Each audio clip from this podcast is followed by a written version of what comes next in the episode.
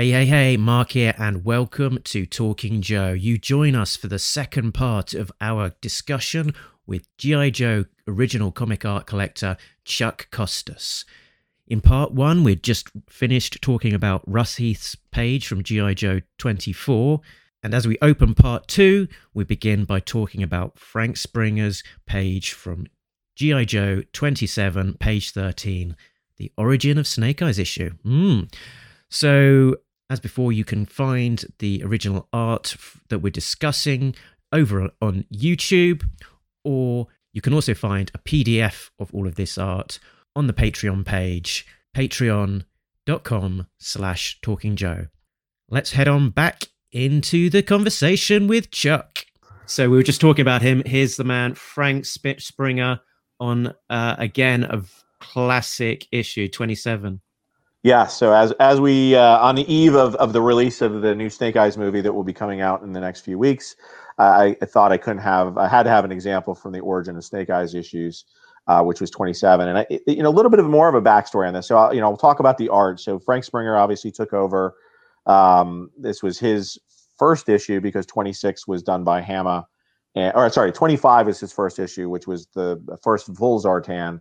Then they took a break, went to Hama, and uh, and um, Steve Leialoha inking that, and then came back, and then this is sort of the beginning of his more regular part run on this. But uh, I guess 28 though was or 29 was Marie Severin, so still some some fill-ins now. Mm-hmm. I think about it. Um, but uh, yeah, this was just a great sequence of you know obviously the origin story goes without saying. It's it's going to last it's probably the most memorable storyline 21 26 27 uh, of of snake eyes' origins and it'll probably be told many different times and look forward to the way that they're going to tell it in the new snake eyes movie.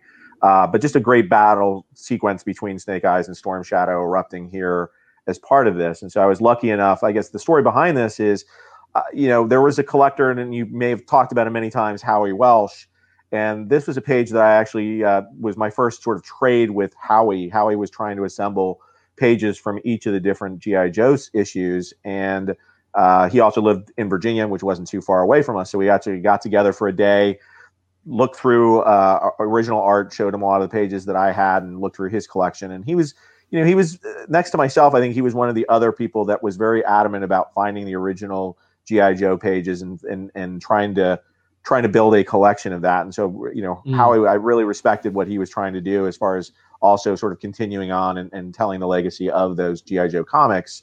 Um, but he had he had uh, Frank Springer had sold a number of his pages.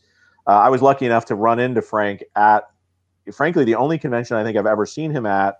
And he had I bought some GI Joe pages from him, but I, I believe these went to oh, wow. either Europe or I had missed out on some of these pages from 27.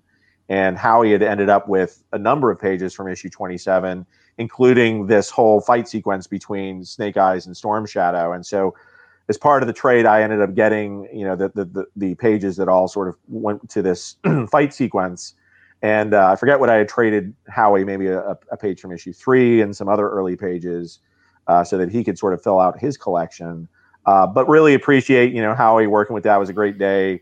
Um, and you know, and I just want to rec- you know remember him as a as a great collector who unfortunately passed away a number of years ago. Uh, but this is this is a great page that he was you know helped me to add to my collection, and uh, I really appreciate it.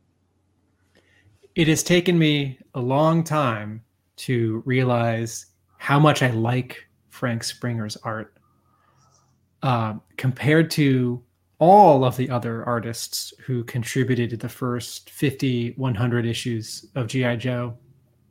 His was the stuff that his issues were the ones that I I connected to the least when I was initially like building my complete collection of issues before they were, you know, they were all available in paperback. Um, and his cover uh, with the dreadnoks, uh, when I first saw it and I got it, I, I just thought it was just really unappealing. Um, but uh, as I've gotten older, um, and one, I, I, sort of understand just how hard it is to draw comics and how hard it is for editorial to put together a monthly book and not miss too many deadlines, right? Particularly when it's tied in with a toy line. Um, I just sort of appreciate any of the work, even the the issues that I that I don't like. Um, but um, part of what made me uh, part of what turned for me with Springer's work is um, to not compare it to issue 26. Um, you know, being chapter two of a two part story where everyone really likes chapter one, you know, like you can't win. And um, this this art on this page so much more agrees with Trimpe and Vosburg and uh, even you know Marie Severin, Severin uh, uh, an issue or two later, and um, you know like Hama is coming from a different place, um, and that that connection with uh, Leialoha is is so particular, right? And like only those two issues look like those two issues. Um, so um, there's also a looseness to Springer's work, um, and what also helped me sort of connect more with it was uh, after he died, I was Googling him and to see work that he had done for other publishers and for other publications separate from G.I. Joe, I could see his comics work in this continuum of his career. And it made me appreciate his skills much more, which I, I wasn't seeing when I was just comparing 27 to 26. Uh, Tim, I feel the same way as you. I think I had that same sort of same reaction, which was 27 just didn't seem as good as 26. But in the scheme of things, it was also classic GI Joe artwork, and and, and in the vein of what say Vosburg was doing with a, slightly different style to it as well. So uh, agree with that. And I think you know Trimpe, Vosburg, others they did you know they've done some great work outside of GI Joe, and you really when you see that work, you do appreciate them as artists. I mean, I think Springer's work on Nick Fury after he took over for Steranko. I mean, how hard is that to follow Jim Steranko as an artist drawing, you know, a, a, a, character that Jim Steranko made popular? Very tough. Um, but he did, you know, he did a fine job doing that. And I think here he had to step into some shoes and follow some other great artists that had done stuff. And, you know, the, the action sequence is really, really great here. Uh, and, you know, the, the renditions of especially uh, Storm Shadow there and, and Snake Eyes, just, you know, um, you know what we would think of as classic Joe of the time period. And yeah, Snake I, Eyes being being he's left really open in terms of the colors. He is in in the black yeah. and white inks. He is white, um, apart from a, a, few spotted black blacks here and there. It's uh, it's being left for the the colorists to to fill that in. I think Tim, you were straining to to look over here that there is some white out on the um, soft masters eyes where they've obviously had to you know gone back and fine tune it to, to try and I guess try and make sure that that the characteristic of of the uh, you know the eyes is is caught correctly. I was also noticing uh, the uh, guide ovals for where to place the word balloons. There's a blue uh-huh. oval. Yeah. There's yeah, a blue yeah, oval on every panel where uh, I don't know if it's the letterer on a first pass or Springer himself showing visually the letterer like this mm. is where i want you to put the word balloon because i haven't put anything important here um, and then i think they're numbered and and again there's this there's this non-photo blue and if the non-photo blue seems crazy to you like just look above the top panel right book issue number page number uh, that those pre-printed lines on this marvel bristol board uh, is in non are in non-photo blue. Excellent. Um, are we ready to move on to to, to the next thing? Yeah. Okay. I think uh, this section we can call we can we, we can repurpose a gal uh, a our gallery jingle. So I'll do just that. Let's have a look at the covers in the gallery.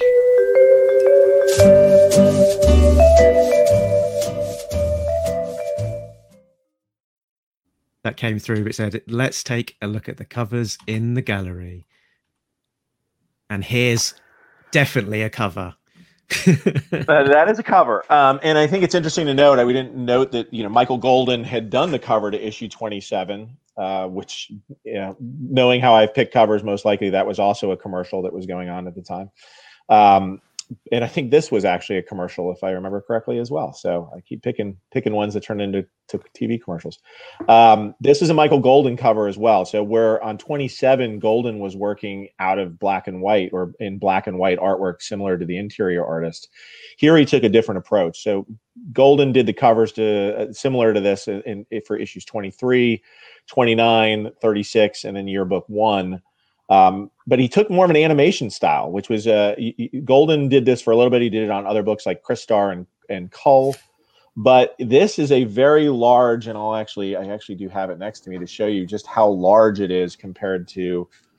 Um, so this is this is how large the painting is. This is the page to 24, so you can Wow. see Wow. you know, much, much bigger, very huge, the largest animation cell that you can imagine. So, um, but yeah, it goes all the way down there. Sure. And so my my How- understand sorry, go ahead. how many layers is that? I believe I don't I have it in plastic right now. I believe it's two or three layers. Okay. Um, I think it's three layers if I remember correctly, because I think the blacks are drawn on one layer. Then you got sort of that blue, like where the plane is, and then I think you've got a, a background layer on it. So I think it's a three layer, if I remember correctly, to this piece. Um, and then they all line up. They've got little um, guides that will show you uh, where they actually should be placed on top of it, because each of them is on acetate, similar to an animation cell.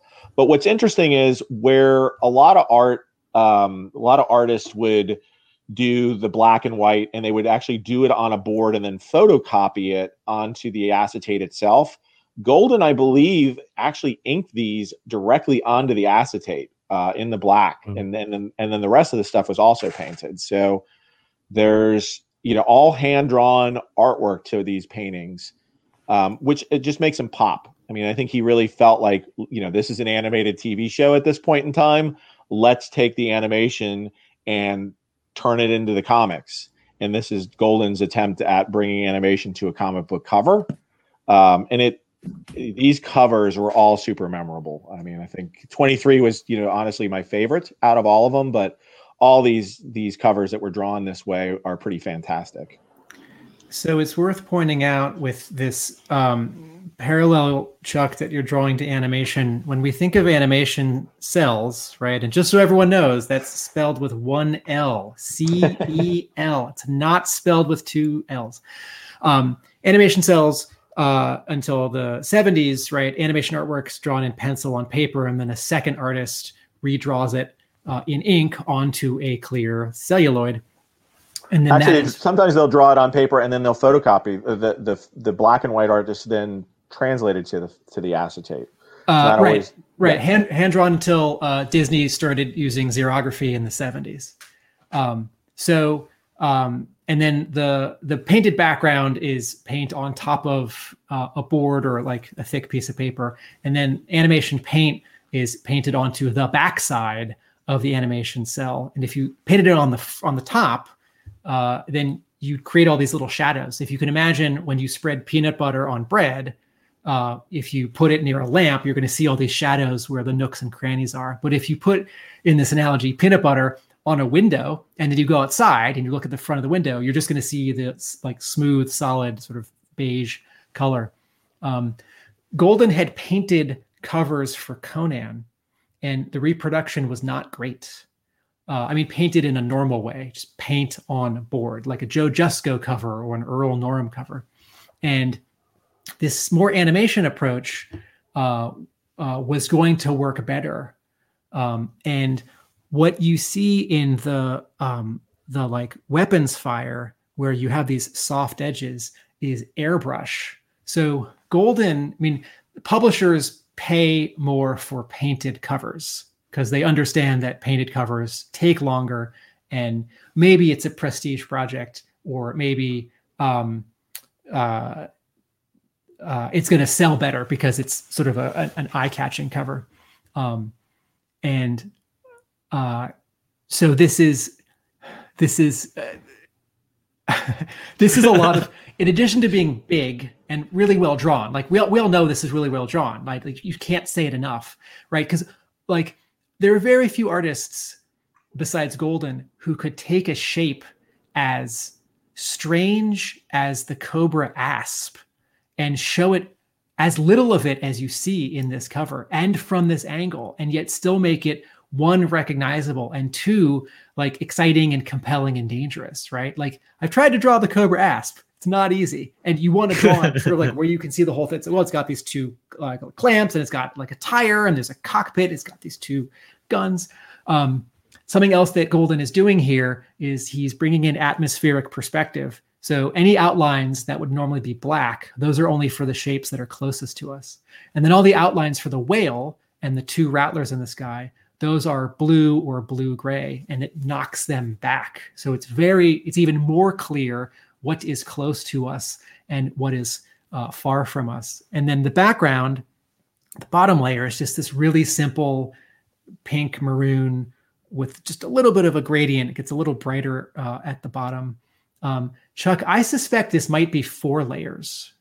It's possible. I, I hate to take it out uh, on on uh, on camera right now to try to mess with it, but it's possible. I, I, think it's. I think there's like a base, like the base drawing is actually on board, and then there's multiple layers that have the planes and then the asp in the front. So, um, but the black, yeah, the the I, I, agree with you, and I think he used the same approach as far as the you sort of defining the depth of each. When you look at 29, you I think you've got Destro in the front of that cover and and, and in very heavy black and then sort of fades to sort of a, a lighter shades in the background to sort of give it a more 3D effect, which I think was, you know, is also just very innovative. And I think, you know, keeping in mind that, you know, although Zeck was known for doing, say, the Punisher covers in in airbrush later on in 1986, which they really did in 1985, this actually predates doing those covers. So Golden was a, a bit of ahead. I, you know, Sienkiewicz, I guess, was also doing painted covers for Marvel for New Mutants uh, in the early days as well. Um, again, I, would heard the story. You know, you get paid more, so why not do a painted cover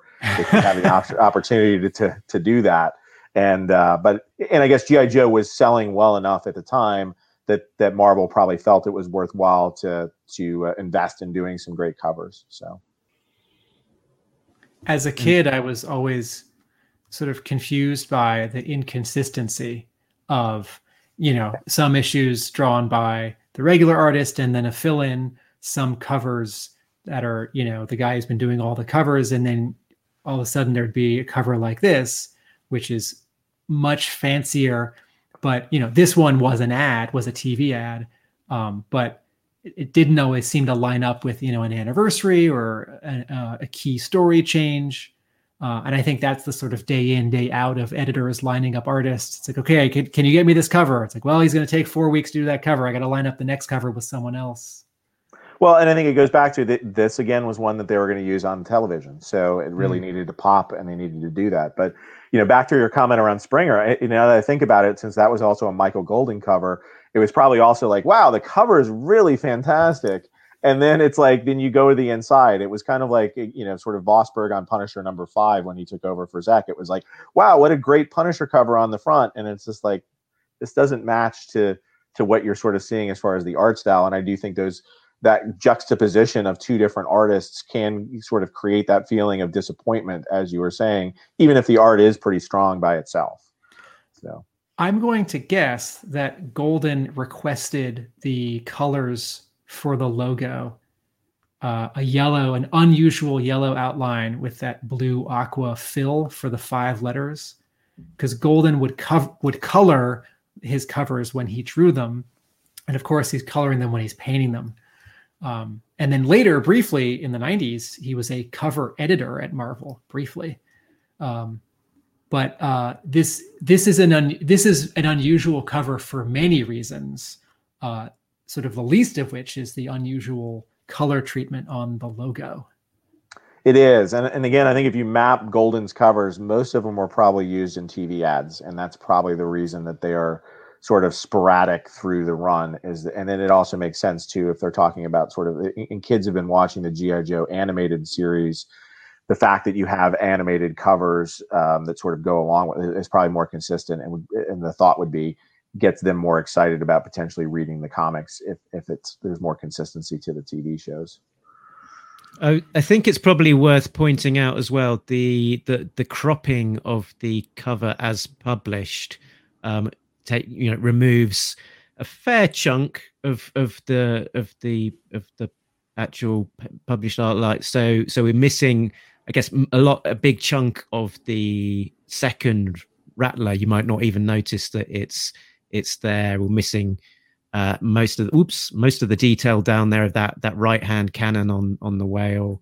Uh, some some of the left, although there's left less, less going on, and some of the the bottom of of the image, so we not, don't actually see his signature on the on the published cover uh, as well. So it's yeah, lovely to see all of that extra detail that that get lost, and and even the, this um uh, this lettering from the from the toy on the on the whale that that he's painstakingly added added in, um, as well as just recreating the GI Joe logo and that whale there as well. That's um, it's it's incredible detail, and I bet if you stick your face right up against it and squint at the detail on those individual characters of Snowjob and and Torpedo, there it looks like there's just so much detail.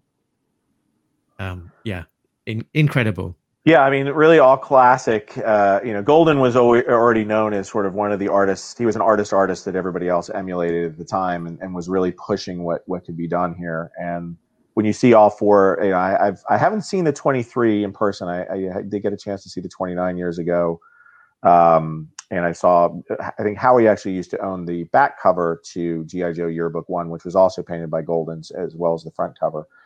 But um, yeah, they're just they're very impressive, but they're obviously very hard to find any of these covers out there and still in the wild. And I can't even remember when I picked this up. At least ten years ago at this point in time. Um, and is is there a story about how you found this one? Uh, you know, I can't even remember. It it may have even been an eBay purchase or an auction purchase. Um, I, I almost feel like I this was I bought it the second time around. I almost feel like it had traded hands once, and then I saw it come up again, and I, I felt like the second time around I couldn't pass it up. Um, I, I, I, now I think about it. I think there was a, an art dealer named Albert Moy who was working with Golden and selling some of these. So I think the 29, I had looked at it and looked at it, and I think it's just you know these these covers weren't that cheap compared to other things. Um, so they they were they were an investment to get one, and, and I always hoped for the 23, and I think the 29 was around, and, and I liked the 29 as well, and and I, I think it sold, and I re, I regretted the fact that I never made a move to buy it and so I think when the 36 came up, I was just like, I, have got to own one of these animated covers. And I'm just not sure when I'm going to get a chance to to buy another one. So I think I jumped at the chance when when this came up. So sure. I just want to say one last thing about the composition. Um, we see just enough of the rocks and the ocean to sell the idea that this is uh, this is a, a sea vehicle that's on the water coming at us, aiming at a land vehicle. Um, this is one of those. um, this is one of those things where um, I think because Golden is so good at composition, it's I don't know I don't I wouldn't quite say he makes it look easy, but there's so much negative space in the sky because he's going to have a logo in a corner box, right? But um, uh, he is so deftly placing things right? We see just enough of the whale to really know that it's the whale. We, we see just enough of the asp to really know that it's the asp. But we get this sort of, uh, you know, it's got to be really small, but we get all of that lower rattler. Um, and in terms of camera placement, to use a movie term, um, and you know, you don't want the whale to be smaller because then it's not going to have any impact.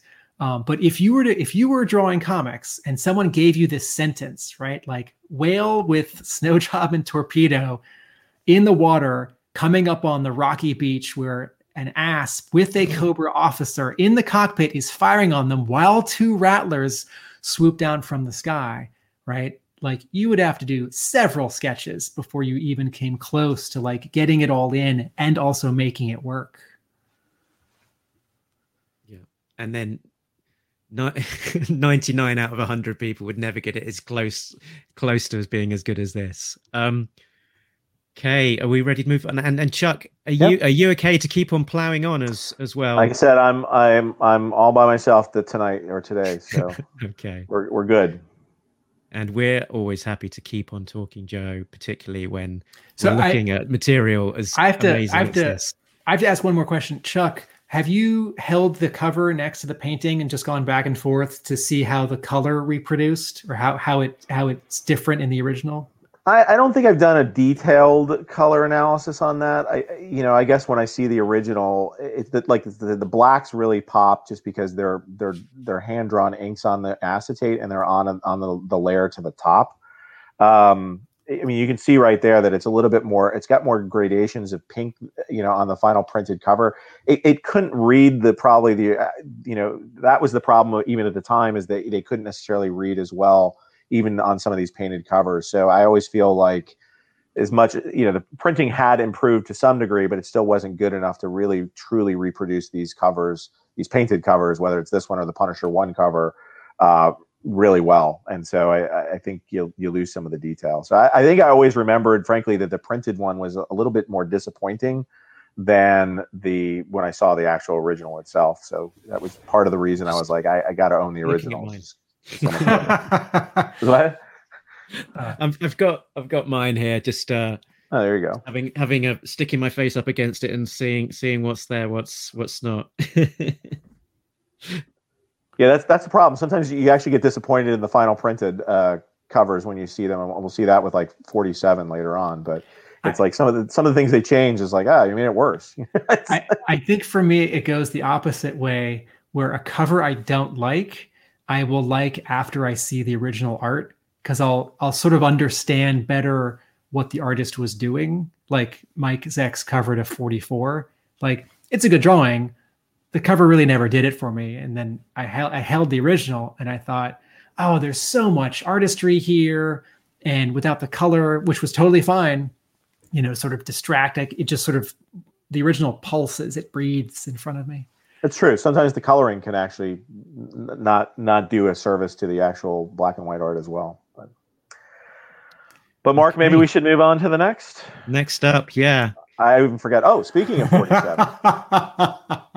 Jeez, I, I always forget what order we're going in here and what we're talking about. So 47. So this one's this is I guess the story that uh, sort of continuing the early part of this conversation, which seems a long time ago. Um, as far as when I met Mike Mike Zeck in 1986 um, in January, right when the Punisher miniseries was coming out, and I had heard he was going to be at the show. I was set up with a deal. I was set up um, actually helping a dealer, a friend of mine, um, as a helper at this three day uh, creation comic convention. And next to us was Mike Zeck and John Beatty. So I heard they were going to be at the show. GI Joe at that point, I was all in. I was my favorite comic, uh, and I think GI Joe 44 was just on the stands. So when Mike showed up, I was like, wow. I hope he's got a GI Joe cover. I hope I can buy a GI Joe cover. I really hope he's got something he showed up with the covers to 45, 46, and or, and 47. Mm. And so I hadn't seen any of these covers. These had not hit the stands yet. um, and so he, I was like, you know, he's like, can I buy one? And he's like, yep, you got first crack at which one do you want between 45, 46, and 47. And, and again, I was a teenager and didn't have any money. The, uh, the price on all of them, I think was $45 for each of them. So, but you know, I looked at how much money I had in my pocket, and I was like, oh, I could probably just get one of them. Um, and so I had my choice, and you know, I wouldn't say stupidly, but in retrospect, I think most people probably would have chosen the 46 with Snake Eyes and Storm Shadow. Um, and and as soon as I sort of landed on choosing this one, somebody else jumped in and, and, and bought that immediately, and I've never seen it since. Um, but I just for this for me it was the detail on the cover. Uh, and this is actually all Mike. Mike a lot of times worked with John Beatty at the time, but this is all actual Mike Zeck ink, pencil and inking on it. Oh, wow. I just thought the detail on this cover was just so fantastic that that was the one I chose. And then the 45, uh, the the dealer that I was actually set up with, who didn't buy original artwork, was just you know so over you know so happy with what he saw as well that he had to buy the 45 cover and we sort of always had this deal i was like i was like you know you bought that today for 45 but i'm going to buy that back and i might even pay you a hundred dollars for it you know in a few years like give me the first chance at buying it back unfortunately that dealer friend of mine passed away many many many years ago and his uh, his widow has no idea what happened to the 45 cover. So it, it's out there, um, but unfortunately, uh, we, we, we don't know where it is anymore. So of that day, the only one I, I took home with me was the 47, which is a great cover. But what's interesting about it, and I'll show you on the original, and I apologize, you know, it's like I looked at this today, and it's like the this is where uh, seeing the uh, what happens with with rubber cement that was on the back of that has bled through on the acetate and left a stain. Mm. I'm going to have to go get my art restorer to, to fix that. But you'll see the original artwork that was underneath this. And when you, um, and so when you compare it to what was published, because originally they had this logo on it, which is a lot, um, you know, it, it goes down a lot further, and they decided because of the Marvel 25th anniversary, they were going to cut the GI Joe logo and move up the the corner box art. You can see they ended up redrawing the artwork uh, when you see the published cover there. I don't know if you've got the side by side view of it anymore, but if, if you can show it against the published cover, the published cover looks worse, you know, because they ended up having to redraw it and they didn't redraw it the same way Mike would have drawn it. So you lose a lot of the detail that Mike had in that original artwork because of the, you know, post the edits that were happening after he had turned in the artwork there. But um, you know, it was it was kind of the, the, discussion I had with Mike after buying this. Um, I guess the, you know, the, the longer story was I spent the whole weekend with him. After that night, I went home and, and I, I think I also bought. I also wanted some Punisher artwork, so I ended up buying two pages from issue two of, of Punisher. I think it was page one, and then where the guy gets his neck cut off in the uh, in the in the metro. But uh, I went home that night and I was like, "Mom, I, I, I met this artist. I, I need to borrow some money. I need to borrow. I need to borrow like I was like I need like three hundred dollars or something." And and Mike had offered to sell me all of Punisher two for three hundred, you know, for an additional three hundred dollars. Like, Mom, I, I got to buy this. I, I, just I just I just love it, and I, I love his art. I got to buy it. So I, I borrowed that. I had to pay my mom back all summer for the money I had borrowed uh, by mowing lawns the rest of the summer, but I was able to walk home with this and then all of Punisher 2 after that convention. But the, the great thing was, from a G.I. Joe perspective, I was like, Mike, you know, d- does anybody, you know, d- what do you do with the artwork if you're not going to a comic show? He's like, well, honestly, just sort of sits there. Nobody really cares about my G.I. Joe artwork. So if you want to buy it, just call me up every month and just let me know you want it, and I'll put it aside for you and mail it down to you. So that started my relationship with Mike of buying his GI Joe covers as he was doing them but uh, um, didn't get all of them. Unfortunately, uh, Mike got into I think the the ones right after this, the 48, the 49, and 50. He ended up going to a poker match in Florida, I heard, and put you know losing the bet, and so he had to pay off his debt with the covers to 47, 48, and 49. And ironically, I worked, and Tim, you may know that. Do you, do you ever go to Another World in Georgetown?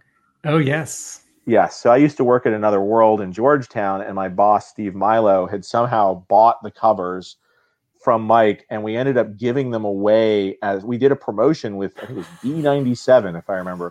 we had a radio station there, and we had all these artists. That was like it was Valiant was really big, and and I can't remember why we gave away GI Joe covers, but the grand prize we had a raffle that day, and we gave away the covers to to all three of those issues of 40, 48, 49, and 50. So I didn't get those issues. Um, you know, right away, and then it wasn't until uh, later that I got issue 52 because uh, Byrne did 51, if you remember that correct. So, but this was it. This was great, and uh, you know, like I said, it, it, it was my starting to really collect the GI Joe covers as much as I could.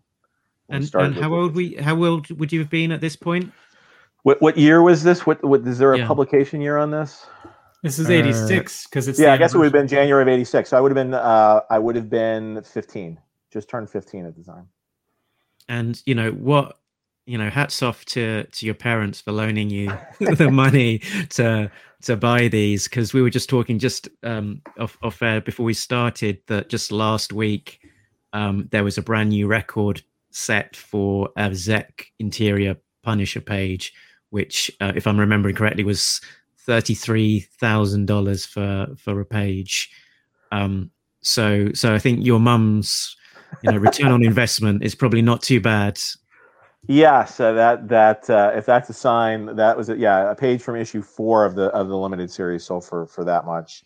Which uh, I, I guess I used to own that page at one point and had had, had sold that to a collector um, as well. But yeah, I guess Punisher art is uh, that, and then there's actually Kraven's Last Hunt art that that sold in a similar range a few weeks before that. So uh, yeah, yeah, Zeck art seems to be hot these days. I guess I bet on one of the, the hot artists back when I was a, a teenager and but you know, for me, it's it's really you know, it's funny. Years later, Mike was like, uh, I think I we were talking in the early maybe 2000s, and Mike was like, "Do you still have all that GI Joe art you bought for me?" He's like, "By now, you must have sold it because the covers were." I think they'd gone up to like 400 500 dollars. Like, you'd be stupid not to have sold them. Like, nope, nope, Mike, I still have every single cover I ever bought from you.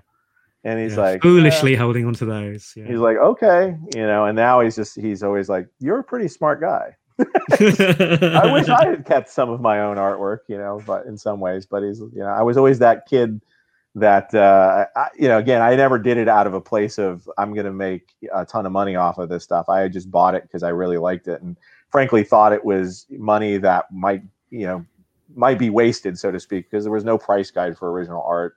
Didn't seem to be anybody else collecting it because you were sort of in your own silo at these conventions when you were buying it from these artists you were ever wondering because everybody else would look at you, you know, as we talked about earlier, it's like you look at you sideways and like, what is this? Why are you buying it? It's just it was a foreign concept in the 80s to to buy original art from artists and think that it might actually go up in value at some point in time.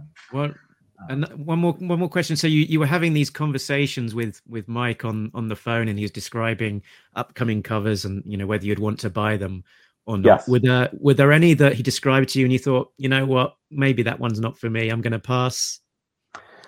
Um, not of GI Joe covers, and I don't think it was usually his descriptions. I remember, like, I would talk to him when he was just starting on Batman. He was doing the Ten Nights of the Beast, and he was like, "This Batman 417 cover for folks that that look at it, and it's a it's a cl- now it's a classic cover."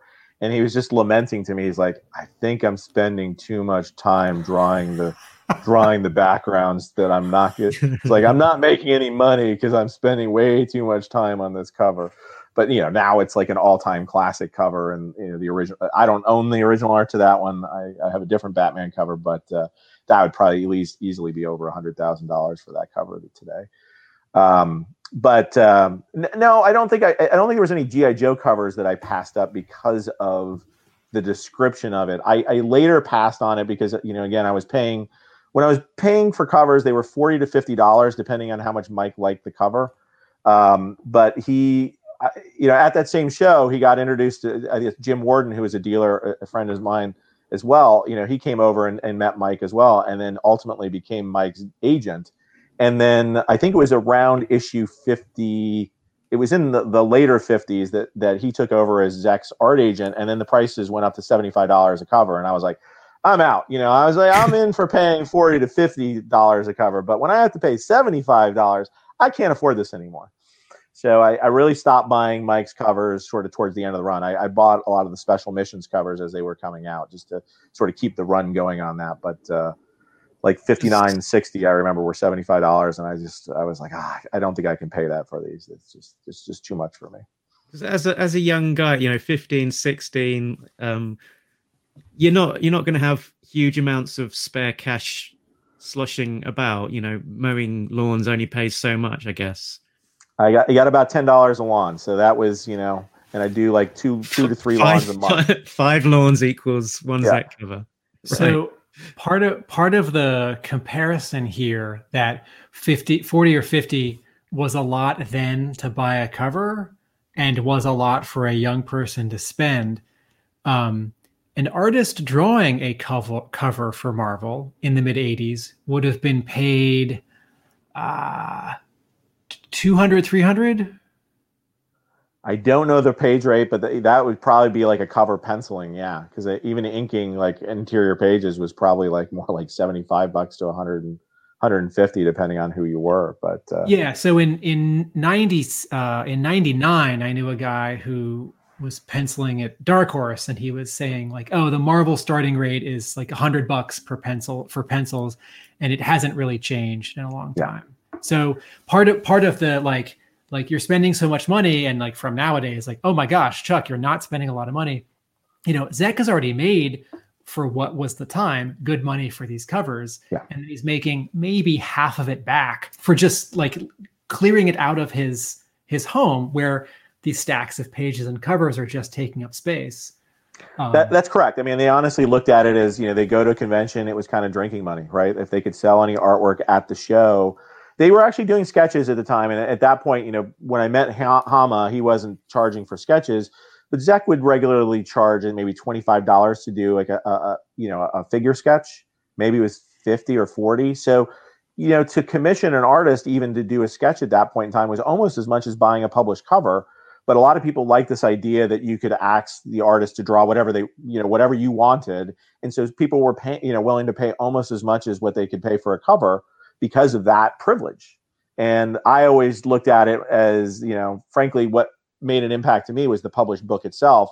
So I'd rather have the example of the published book. And so going back to our very first sort of discussion here, you know, I've always sort of opted for the published stuff because when I read it, it makes an impact on me. Where it's always nice to share that experience with an artist, but uh, again, I've had the privilege of of sort of hanging out with these guys a lot, so I, I don't feel like that's the only connection I have to these artists. Where many people walk away, never see the person again, and that's all they have to remember their experience of, of meeting that artist. And and I guess the the the aspect of that, you know, parity of payment of a commission versus buying a cover as well is that um, particularly back back then where the original art didn't seem you know wasn't really particularly valued very very much it's like i'm going to have to if i'm doing a you know commission it's taking me time. That's my time. You know i want to be reimbursed for that for that time. Whereas the original art particularly you know panel you know panel pages of an of a of a book for example rather than something a bit flashier it's it's just a byproduct of the production process of of creating a comic. It doesn't actually really have any value in itself you know so so you know if that's everywhere eh, you know everyone in the market is behaving with that mentality that it's you know it's almost throwaway doesn't have a value then you know you you can kind of um, un- understand the things where the the things where the, the it was back then the one observation i want to make about the cover to 47 is that this is how you draw machine guns firing with that shape with that yellow, with that red. Well, Zeck became the gun guy, so to speak. I mean, I think he he always took pride in the fact that he actually researched the guns. He had, you know, magazines at the time because you couldn't go on the internet and, and find all this stuff, but he would have just gun magazines lying all over the place and you know became the guy that could draw machinery whether it's this or the punisher or uh, you know anything anybody holding a gun i think he ultimately did like merc and stuff but it was because he his ability to draw people firing guns and or the guns themselves so well that uh, he got he got those jobs. I mean, the GI Joe 43 cover, Tim, you got to admit that that machine gun blast pretty fantastic with the with Death holding that. yes, pretty yes, fantastic. yes. okay. Is. Next up, we have All got right. Herb Trimpe again, Special Missions number one, page 19. Yeah, so I think you know. Let's start with the artwork on this, and then there's a there is a, backstory to this. But I mean, here's an example where Trimpe was drawing special missions, and I think compared to, you know, what we showed earlier with his initial designs for what was going on with GI Joe, a very different style, a, a very much more detailed style, not as heavy black. I mean, there is some black and white to it, but it's not as blocky as it was. Um, and I think you know, as a, as a kid, I would say this was a little off-putting to me, in that it didn't match to the style I was used to seeing in the comics those days. And I guess it had evolved even from the early Trimpy days to you know at that point, uh, was it Ron Wagner that was drawing? I guess around that same time, you know, he was the regular artist. Um, but you know, it had gone through this whole progression of all the artists we just talked through and ultimately you can see that Trimpe uh, adapted his style. And I think that's the thing that also people don't realize about Herb is that he was somebody that could adapt his style over time. Towards the end of his career, he was drawing like Rob Liefeld because that was the new Marvel style. That was what was popular at Marvel. And as much as that wasn't his natural style, he adapted to that. So, given that that Special Missions, I think, was intended to be a more real world book, you can see that he's using a more real world style to drawing the characters here um, that is you know a little different to that. And and i i didn't like it at first and it's it's kind of like you know steve ditko's art on doctor strange or other things. But you do learn to appreciate it over time. And you know i guess i'll pause and see tim tim and mark you know reaction from you on on special missions yeah, uh, so so it the special missions was previewed in issue fifty. So I think issue one came out shortly after that. So it would have been Rod uh, Rod Whigham who um, who would have been penciling the main main book at that stage as as the contemporary for it. And yeah, issue number one of special missions I experienced as the reprint in Action Force, which is how I experienced a lot of uh, a lot of my first encounters with the the Larry Hama GI Joe work. Um, and yeah, I was really, yeah, quite taken with it. it was um, I, I don't know if I can put my fing, finger on it exactly, but but yeah, I was I it yeah it definitely left a big Im- impression on me, particularly that uh, that first issue, yeah, it, it, yeah, I really, I really did enjoy it, and definitely did make a big impression on me at, at the time when I first encountered it. My first issue of Special Missions was the final issue, which I bought, oh. which I bought new at a bookstore right before a road trip.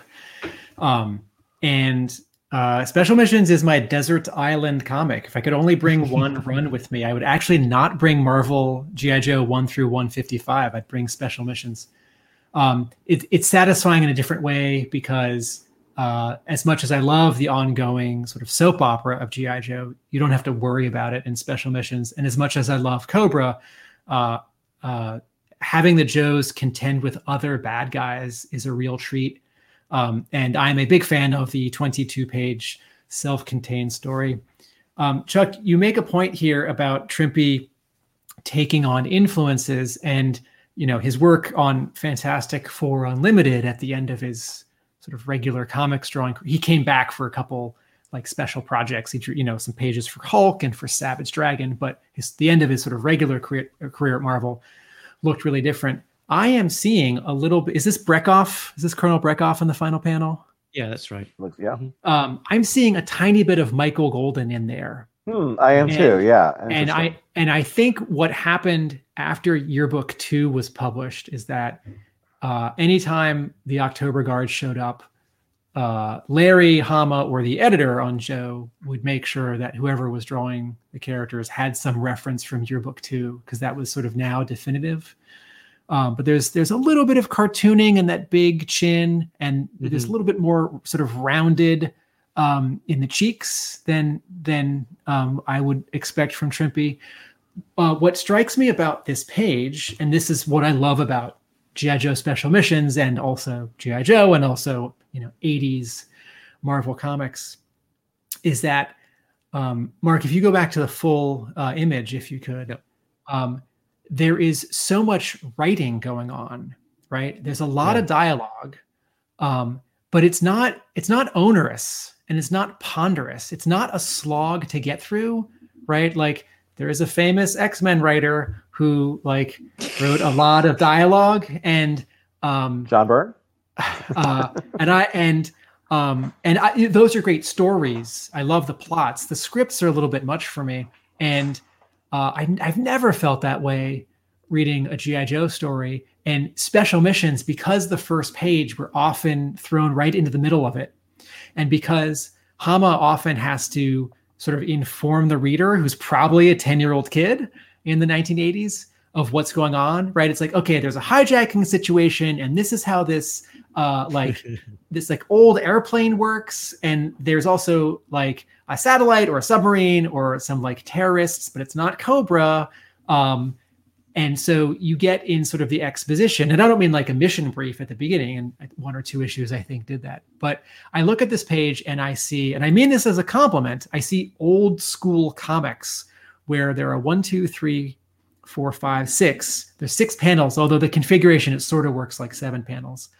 Um, and um, there is no like big glamour shot of anything, right? Like as a page, if you were looking on on a on eBay or comic art fans or an auction site, and if you saw this page, you'd buy this because you have to own something GI Joe or Special Missions or a Trimpe, but you wouldn't buy this page because it's like the most exciting submarine or the most exciting vehicle that Trimpe drew. Like this is what it's page uh 20 19. Okay. Uh it's so this is right, thank you on the bottom. So uh this is like doing the work of telling the story. You know, this is not that Vosburg splash page with Venom, Snake Eyes, and Quinn, which kind of acts as a second cover. And um, even like a G.I. Joe story now compared to 1986, 1987, when this was published, uh, a G.I. Joe story now, even with the same writer, um, you're probably not going to have one, two, three, four, five, six panels uh, although sometimes you do, but sort of less often than I think you would have then. And you know, my dollar is valuable, so give me a lot happening on every page. And as exciting as it is to turn the page and there's some like amazing two-page splash of like Spider-Man swinging through the city or you know whatever it is. Um, uh, I'm much more interested in all of the things that happen here, right? It's like that's a co uh, that's a Cobra sub uh, surfacing off our starboard bow. Like, yes, tell me more. so Chuck, yeah, I, um, I think I, I, you've. Oh, sorry. I was going to say, you think you've got quite a few um, Trimpe pages. So, so in terms of when you were making your selection for today, what what was it about this particular page that yeah, called out you, I haven't gotten the story behind the story on this one, but yeah, there is a story behind the story. So uh, you know, obviously, I had uh, when GI Joe Special Missions One came out, Mike Zeck uh, had had told me about drawing the cover, and he was like, "Yeah, I got some guys kind of coming down off the, off the ship. It's it's kind of cool." And I was like, "Okay." Uh, so, do you want to buy it? I'm like, "Sure, I'll buy it." And I was like, you know, I had I bought it sight unseen, so I you know had the cover. Um, and then you know, as I got to meet Herb, um, you know, I'd asked him what he had kept, and you know, he had not kept any of the original GI Joe uh, run that he had done for a Real American Hero. Uh, that was all sold. He, frankly, after he got all the art back from Marvel, he sold that to a comic book dealer, um, you know, for like a dollar a page, and they just got everything of his, including his GI Joe, uh, all his Hulk, everything. And so, but he had kept the special mission stuff because, frankly, he liked it so much. And I think, you know, Tim, if if that's your Desert Island, if you go back and look at that run, almost every splash page or uh, everything that you sort of see there, there is a plane. Herb loved to draw. That aviation was his love. Like if he could go out and fly a plane, that was his dream. And I think it was issue 14 where it's like he draws. I think he's even in the story himself of special missions. It's just about, you know, biplanes and all that kind of stuff. That is his passion. And I, I, I believe there must have been a conversation. Was like, look, if I'm going to come back and draw G.I. Joe, I'm going to draw what I want, and I want to draw a plane in every single story. And so when you look at every single special mission story, you will probably find a plane almost in every single one of those because that's what Herb loved to draw. But he had special love for those special mission stories. And so he was like, I did keep it, you know, I wanted I wanted to keep those because honestly the fans don't appreciate my special missions artwork as much as they don't value it as much as they do those early issues. And so at the time, and this when I started talking to him was maybe 10 years ago at this point, you know, I think he was saying it's like I want $175 a page for my artwork, but people are only willing to pay me like $100 a page or something like that. And it's just not worth it for me to sell it. I'd rather just keep it. So he hmm. had kept the special mission stories to himself for many, many years. But the what happened was, I think it was because somebody in his family had it, was, it goes back to Howie Welsh. Howie had wanted a page from GI Joe Special Missions One, so they pulled a page out of Special Missions One, which was this page, and had sold it to to uh, Howie at a convention many years ago. And when Herb found out about that, he was furious because he was like, I wanted to keep like that book needed to stay intact. It was like it was his pride and joy. He's like, I can't believe that there's a page missing out of this complete book and it was sold. And he was he was furious. It was always the one thing that he sort of regretted. Uh, and so then, you know, years later, after Herb had passed, um, again, I was in contact with the family, but uh, one of the family members had the rest of the pages from GI Joe Special Missions number one, and I they actually put it on eBay. Is how I found out that they were selling it. So I actually contacted them through eBay and said, "Hey, can I just buy the the complete book?" And I think they had listed it at you know a high enough price that nobody had put a bid on it yet, and so I think they just sold it to me directly. But I was able to get all of all the pages except for the one page that Howie had. So um, you know, I knew Howie had this page, and you know, afterwards was working with Howie to um, you know to work out a trade so that I could reunite the book. Because this is after Herb had passed, and I was like, honestly, Howie knew as well that that was always Herb's one regret that this page had gotten sold. And uh, so we were working on a deal, and then you know, frankly, everything went dark for a while and I, wasn't sure what had happened. And um, Howie, uh, uh, for those that know, he passed away. He was in a, an unfortunate accident, and so in the middle of this deal, I didn't know that he had passed away, and so that's why I was not hearing back from Howie as to how we could complete the deal, so I could get this page. Um, all the pages ended up that in Howie's collection ended up in another collector's uh, collection. And I got a hold of that collector and explained the situation to him and, and said, look, I'd still like to reunite this page back with the story. And so he and I were able to work out a trade deal so that uh, that he got some things from me, uh, and I was able to get this page. So you know, I felt years later that you know, sort of justice was served. You know, hopefully. Herb up there is, you know, happy that the pages all got reunited together as a complete book, so that, that you know, hopefully it won't get split up again. You know, even when I pass away, uh, and it, you know for future generations will get to get to enjoy this book wherever it may go. There was a time when uh, Trimpe and his dealer were selling special missions pages. It was like a couple a week on eBay for months, uh, and I, I got two of them, and it, they weren't favorites. They just they looked great, and I I hadn't anything from special missions. Uh, and it is it is a great regret of mine that when IDW reprinted special missions in those four paperbacks, uh, they did so seemingly by scanning the printed comics, stripping mm. the color, and then recoloring them. And the reproduction looks bad. Whereas uh, around that time, Trimpe was selling his art, and you could. It's not that you know. You ask him to scan them, or ask his agent to scan them, or put out an APB amongst the collectors. It's like, can anyone contribute scans of pages? Um, and uh, I have a I have a hard time looking at those four special missions uh, reprints from IDW. As much as I love what IDW has done with and for uh, GI Joe, yeah. so seeing an original always makes me happy because this is what it's supposed to look like, and that's you know someday maybe they'll do a new edition of those books and you know contact the fans who have pages and ask for scans. Yeah, when I I hope so. I've I've offered mine up to them. So if they need they need to do a special missions book, there's there's enough to to do a complete artist edition. But I think fans out there need to demand it. So go to IDW and demand Yo Joe. Go go demand a, a special a GI Joe IDW artist edition. When when I met Herb in 2013 in London, um, uh, I asked him about what he had left, and I think it was literally maybe one or two pages of special missions uh, that he had uh, left at, at, that point, or at least uh, with him. I, I, may I might be conflating things. Maybe maybe he had more, but back back home in the states. Uh, and yeah, I think he just had with him one page from Special Missions Four, which didn't feature any GI Joes or um, Cobras on the page he- itself. Um, so I, I didn't I didn't pick it up. I probably should have, but um, yeah, four was not for whatever reason. Four wasn't complete. I think he may not have done the inking on four or something along those lines. Because the, the ones that typically got sold to him were the ones that he didn't do the inking on, so he didn't have complete books. I think the complete books Herb had tried to keep, you know, at least the early ones. Um, he had tried to keep to himself because he had done similar to Vosburg. He, he really appreciated the fact that he could do his own penciling and inking on those books. Um, and uh, and Mark, it may be you know, I, frankly, when I had um, I had an event at my house uh, in Maryland in 2010, and Tim, sorry that I didn't invite you. um, but Herb, uh, you know, what I, I usually had comic art get-togethers, and so I'd invite all the comic art collectors in the local area up, and I'd try to get an artist to show up. And Herb lived up in New York at the time. Uh, but since he was, you know, frankly a good friend, uh, he um, he drove all the way down from New York with with Patricia, his wife, and uh, they ended up doing a, another local show that weekend as well. But he just came down to sort of hang out, talk to everybody. Um, but you know, I had asked him if that was the first time. I was like, could I could I buy one of your special missions books?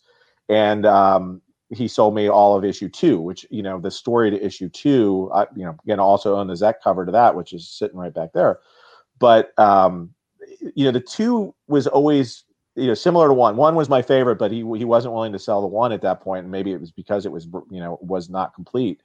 Um, but it was all or i think maybe he'd already given it to one of his kids. Um, but it, it, the two reminded me of the original issue two in some ways. The storyline was was very similar. There was sort of this the sense that the villain got you know sort of the retribution that they deserved at the very end and sort of that same sort of feeling. So that's why i always was drawn to special missions too similar to you know the the real American Hero number two as well. But yeah, I think after that I had bought most of the complete books that he still because I I appreciated him and I was I was willing to pay his price. I think around uh, what he was asking for them at the time. So I'm glad that you know that I could get them before. You know, frankly, they didn't get a lot on eBay. I think people didn't you know because they were flooded to the market. They were going for maybe fifty dollars a page or something like that. So very affordable to the people that bought them. But uh, you know, felt like it also, um, you know, maybe they were worth a little bit more, and I think they are, especially now today. So I think Joe fans probably appreciate them more than they did back then. I often have to remind myself that Special Missions was initially bi-monthly. It was hmm. published mm. every other month, and it wasn't until around 15, 18 that it went monthly. and uh, you know, like I was I was reading comics. I got into comics right as it was ending, so I, I sort of had no say in it as a fan writing a letter or giving them my dollar. But sort of retroactively, I I always wonder, um, oh, if only it had been monthly the whole time, and then by the time it ended, the month that it did, there would have been 12 or 15 more issues I could have. you know, like, oh, special missions would have ended at like uh, 39 or 42. Uh, and, you know, who would have done another fill in if Trimpe had, you know, done a couple issues by himself and then uh, missed one because there were a couple fill ins along the way. There were. Yeah. Uh, but alas, you know, what, what would the Andy Kubert cover for, uh, you know, the final issues have looked like if not a bunch of vehicles? uh, alas, that that does not that does not exist. I can't rewrite time. Okay. Um, so the next one is, uh, uh, funnily enough, it's something that we have uh, t- talked about relatively recently, me and Tim, because we do a uh, sh- a Devil's Due podcast discussion show where we uh, we've gone back and, and started reading the issues and discussing them, starting with issue one, and, and now we're up to uh, issue five. Um, no, 25, sorry. Um, and yeah, this was something that we looked at and discussed, and the process around it, and the way it looked, and uh, what, what I uh, might might have been. So, uh, with that preamble, vague preamble uh, done, I'll move on to what it actually. Oh no, no, no! I've gone. Uh, I'm introducing the wrong the wrong thing. Can I can I skip ahead? Well, I, I like you built up to it, so when we do get to it, we can stick with there, I, this. Oh, there we go. There we go. This is the thing that I was actually talking about. Um, I was I was getting too far ahead of myself. Um, this this one, David Michael Beck back cover to GI Joe eight from uh, Devil's Due. Um, so there's yeah, there's yeah, a story so, behind it. Yeah, I mean the story story behind this, I you know when Devils Due launch the the the, the quote unquote new GI Joe series in the early 2000s, you know that that had been the first time, frankly, as an art collector that I had sort of taken more interest in even looking at what new art was coming out, and uh, you know David Michael Beck's versions that he was doing on those back covers were just were just some classic portraits. Uh, that Snake Eyes and the Storm Shadow that he did, the Cobra Commander that he did on issue four, all blew me away. You know, um, there's some, uh, you know, those are the ones that there, there's ones I like better than others, but uh, those those particular ones were pretty awesome. And then I guess uh, you know, the sort of my final, you know, great favorite was this cover to of the Baroness or the back cover, excuse me, to issue eight. So when I um, I met Dave, uh, so uh, you know, it's interesting on the G, even on the Devil's Due artwork when that was going up for sale. The first time I remember it for sale from these early issues, I think issues one and two and, and three, I was at a um, con down in Florida. I think it was uh, I don't know, not Florida SuperCon, but whatever the big con down in Florida was back in the early 2000s and they had put some pages of the interior art by uh, was it Steve Kurth I think it was that was doing this stuff for them. Mm-hmm. That, that, those were up for sale in a, in a, charity auction. So the first I guess Devil's Due art I got was was that. But you know, frankly, after owning those for a little while, I, it wasn't as exciting to me as maybe the original GI Joe art. But then these David Michael mm-hmm. Becks were. So I ran into Beck at a convention, in, I believe in Philadelphia, and uh, he, I don't believe he was. I asked him about whether he was willing to sell these final paintings, and at the time he was not. Um, he was very much like holding on to them for for dear life um, because of. I mean, frankly, he puts a lot of work into it. I think you know David's work is it was it was bought by other sort of I would say well known collectors, but you know was in some things. So I think he was probably hesitant to get to let the final paintings go. But what he did have, and we'll show in just a second, was he had the preliminary rejected version of this cover for sale. And I, you know, when I saw that, I was just like, this was one of my favorite covers. Even seeing the, the rejected version of this, I was blown away by that. And so immediately bought that. When I got to the final cover, um, I think after buying the rejected cover, I, you know, I, I, I, stayed in touch with him. And I think a year or two later, he did uh, agree to sell me the final final version of this cover as well. And then, you know, frankly, it's just beautiful. It's it's on uh, illustration board, uh, just amazing, just painted piece. You know, he has he has sort of a an interesting sort of like crosshatch style where he does a lot of the work. On, he does the underwork um, as if it was like pencil and ink, and then he will sort of layer on the painting on top of it, uh, which gives a very sort of stylistic, uh, you know, a, a, different style to it than you would see on a traditional sort of painted cover. You know, what we saw with Michael Golden or, you know, a Joe Jusko, as you were saying. I think his style is very much different, but the the lighting, the highlights, and the you know, and her hair, the the fact that it's just glowing, the glistening on the gun, and, and even the the symmetry of the of the steps in this one just contribute just in the belt buckle. I mean, it, it, it, not to not to mention her her uh, her uh, her shape, but I think the as we will see in just a second with the the uh, preliminary version of it, it actually the the shape of it I thought was actually a little bit better in the original version of it. This was the slightly edited version of it that was a little bit more um, stayed, if you want to look at it as far as her pose. But um, just you know all the elements on this, just just a, a fantastic you know painting to me, and was you know sort of my once and done although I did have other David Michael Becks over the years, this is the one I've, I've decided to keep over all the years. And what what I, I mean, looking at looking at this is really blown up with all of the detail. One of the things that I'm noticing is that he's painted every single brick individually on that building in the in the background, uh, which I think is just an indicator of the amount of time that he has must have spent on on producing this and some of the fine detail in the in like the the hairline of um the baroness as as well that yeah. just isn't isn't picked up in re- reproduction. Those that that kind of fine detail. Have you got this one in front of you some somewhere?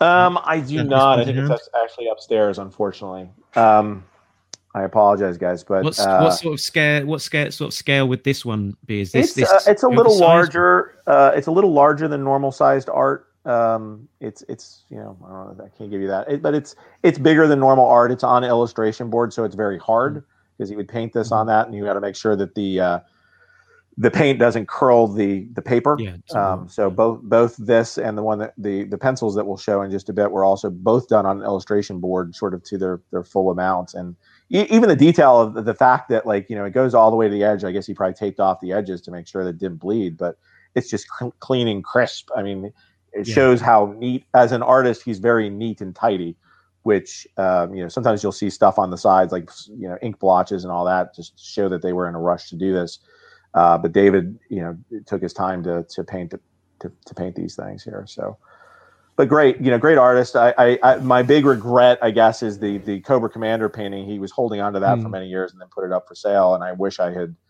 I wish I had bought that, and frankly, even the Storm Shadow and the uh, and the Snake Eyes, I wish I had bought those as well. So uh, I've tried to contact the owner of the, or I've, I've, been in contact with the owner of the Snake Eyes for many years, and, and he's just decided he wants to keep it just as much as I love this painting. He loves that painting, and they're all, you know, that that era of sort of rebooting GI Joe and some of the stuff that they did with these, especially these back covers, just amazing. I think he's very much an underappreciated artist. I mean, his the value of his art has not really gone up significantly because I think really only the Joe collectors have gotten to see and appreciate a lot of this. I think he does a lot of other varied projects that don't get him as much notoriety.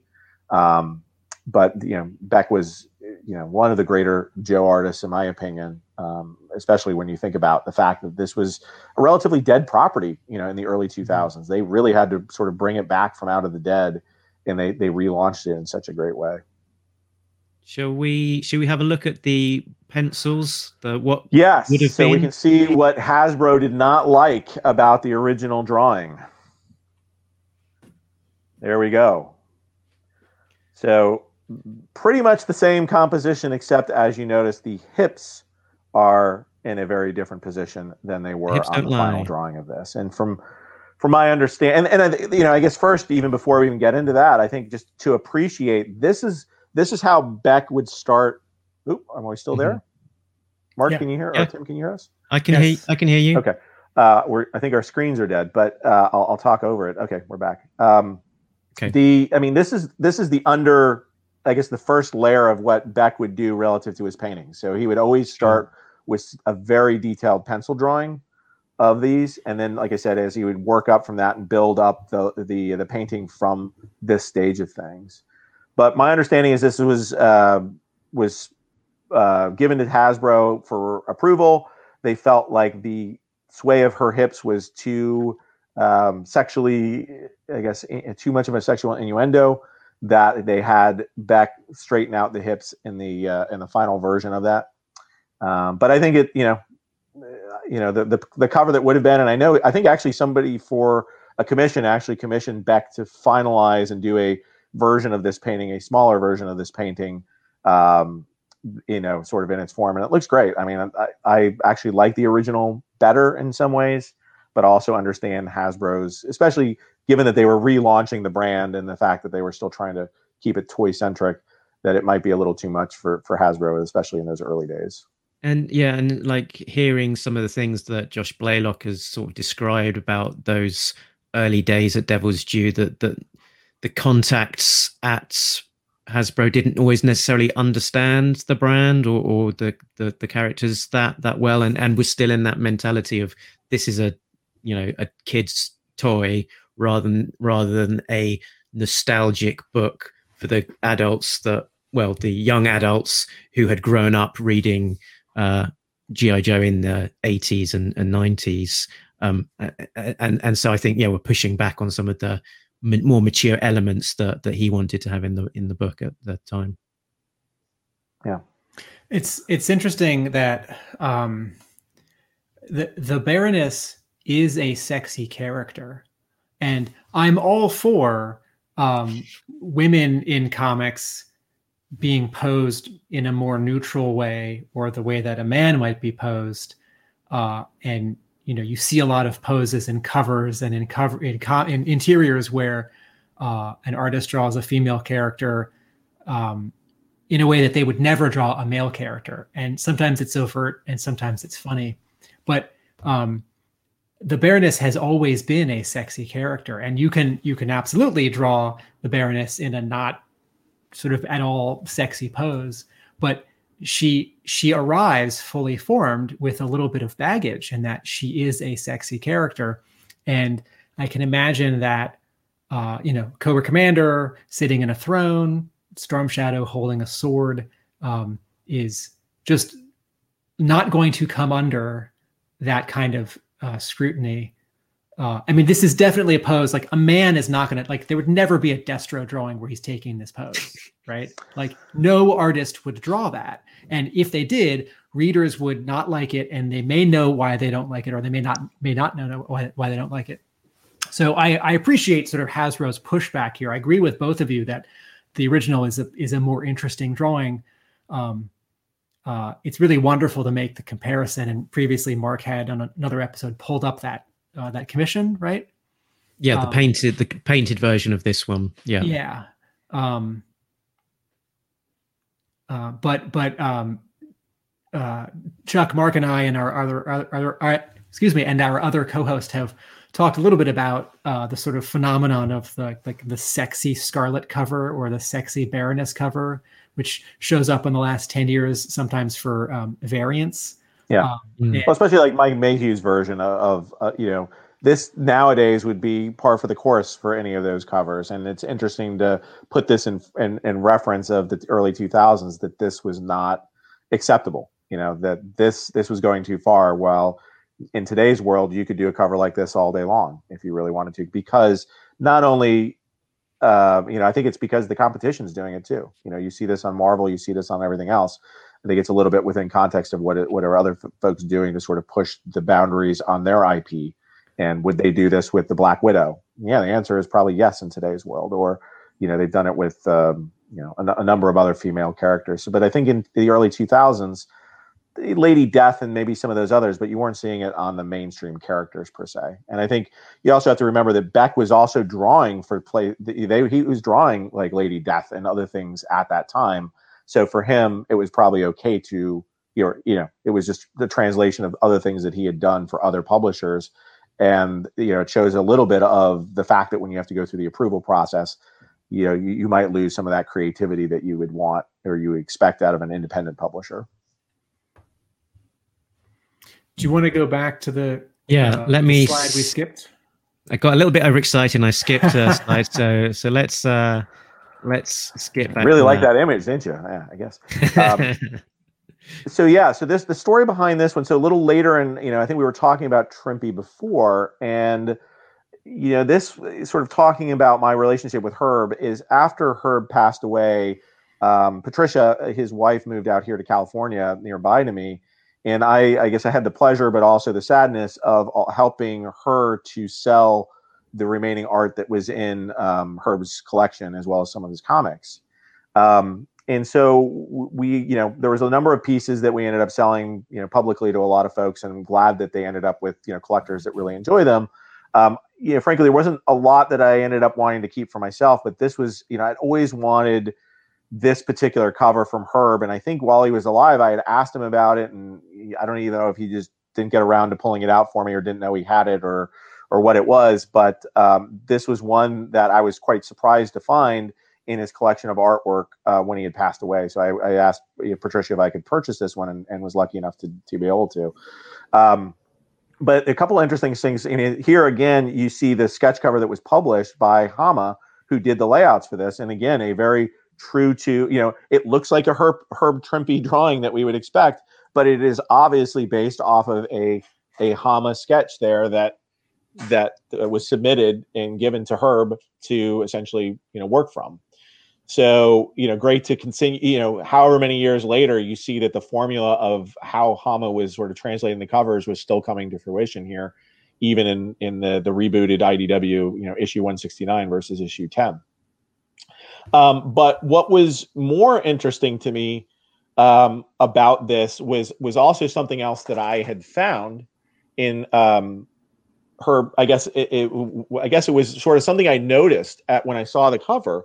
Is if you can zoom in on this, is that it's signed Beto at the very bottom on on the uh, the the buck uh, like the pouch down here. Oh, here. Mm-hmm. Yeah, it's signed Beto. And so what uh, you know, I was wondering, I was like, what what is that? Um, mm-hmm. because I, I believe it's Gilbert Hernandez of uh, Love and Rockets. That was the name that he had used as an artist was Beto. And so m- my original thought was, did Herb actually ink this, or did he have it inked by one of the Hernandez? You know, was somebody you know the Hernandez brothers?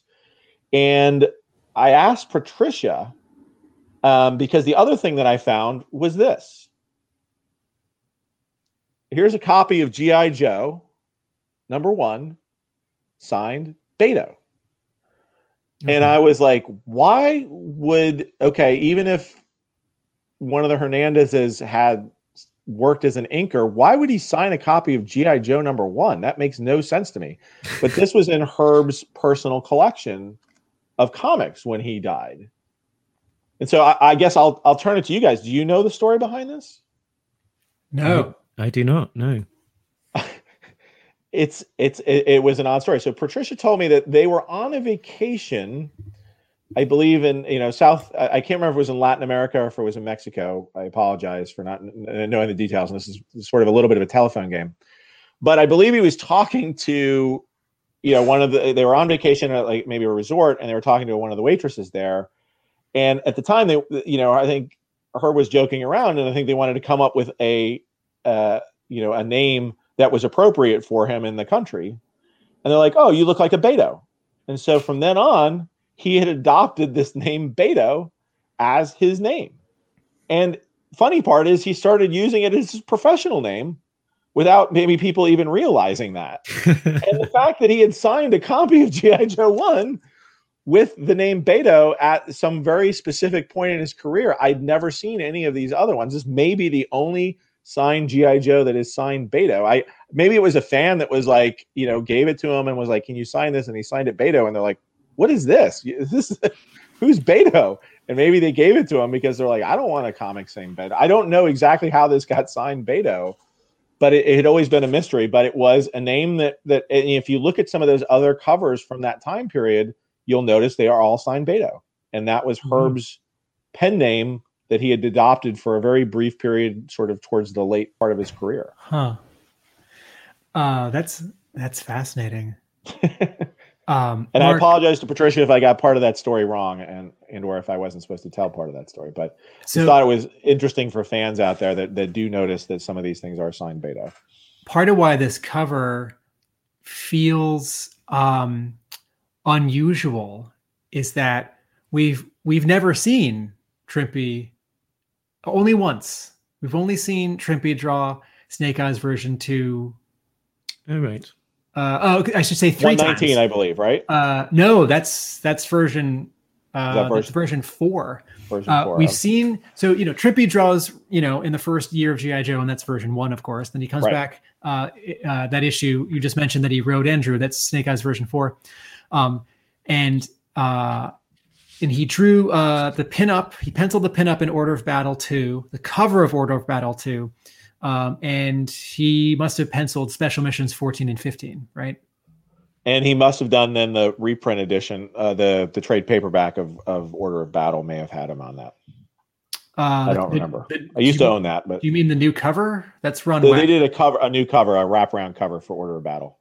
Uh if if you're thinking of roadblock kicking in the door that's ron wagner No, it's like a big one with like it's got like all the characters. Oh, wrapped, sorry. like- yeah. sorry I'm, I'm thinking of special missions right you are the order of battle um so but in terms of our like collective fan memory of Trimpe as this associated with GI Joe artist, um, you know, it, it's it's the, it's it's uh, you know it's Rod Whigham and Ron Wagner who were drawing Snake Eyes version two, and Snake Eyes version two is a lot of people's favorite, and so to get Trimpe later in his career when GI Joe has come back, uh, and it's it's just Snake Eyes. It's not Snake Eyes and a bunch of other guys. He's not half blocked by a tree.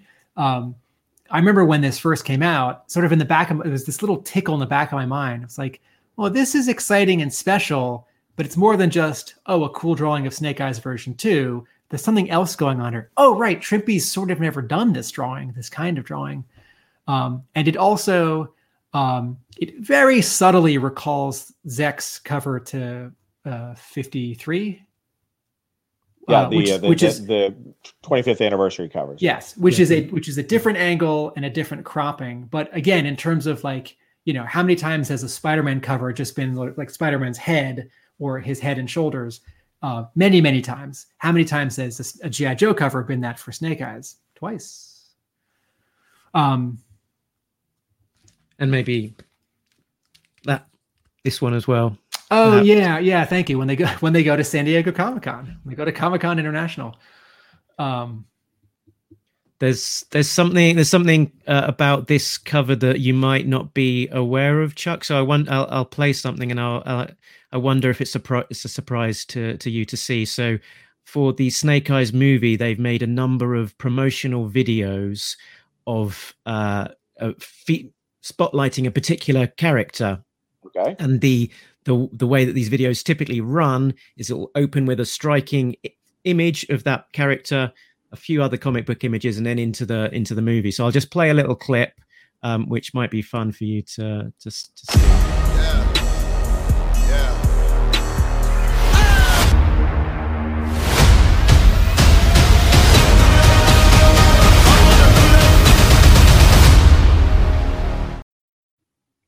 it was I quite had not. quick I had not so seen that. I will. I I'm will go right uh, now, get my play. tickets. I'll I'll- play gonna be right that very beginning bit again for you to, to, to see if you. Yeah. Yeah. There you go. So in it starts. It's the very beginning of that video starts in with uh with. I had not uh, seen that particular with one. your cover Um, image.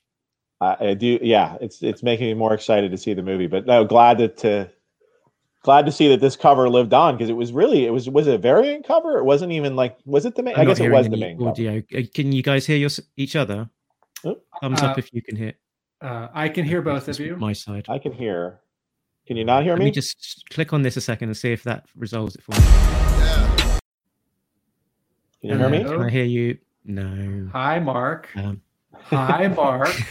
People at You- home can hear okay, us. you guys keep on going then, You can just. and uh, Uh, d- I'll, uh, I'll see here, if let- I can resolve. Tim, can you hear me? uh, yes, uh, I'm All gonna put in the chat. Uh, Mark, Mark, go to next slide. I'll flick Um, on to the next image, perhaps. There, there he goes. He's he's reading my mind. In- Um, There we go.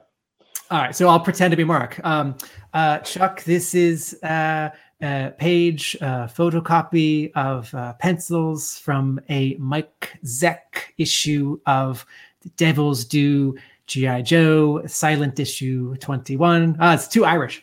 Um, uh, I I know you have you must have a big story about issue 21 uh, drawn by Mike Zeck, uh, penciled by Mike Zeck. Uh, what can you tell us?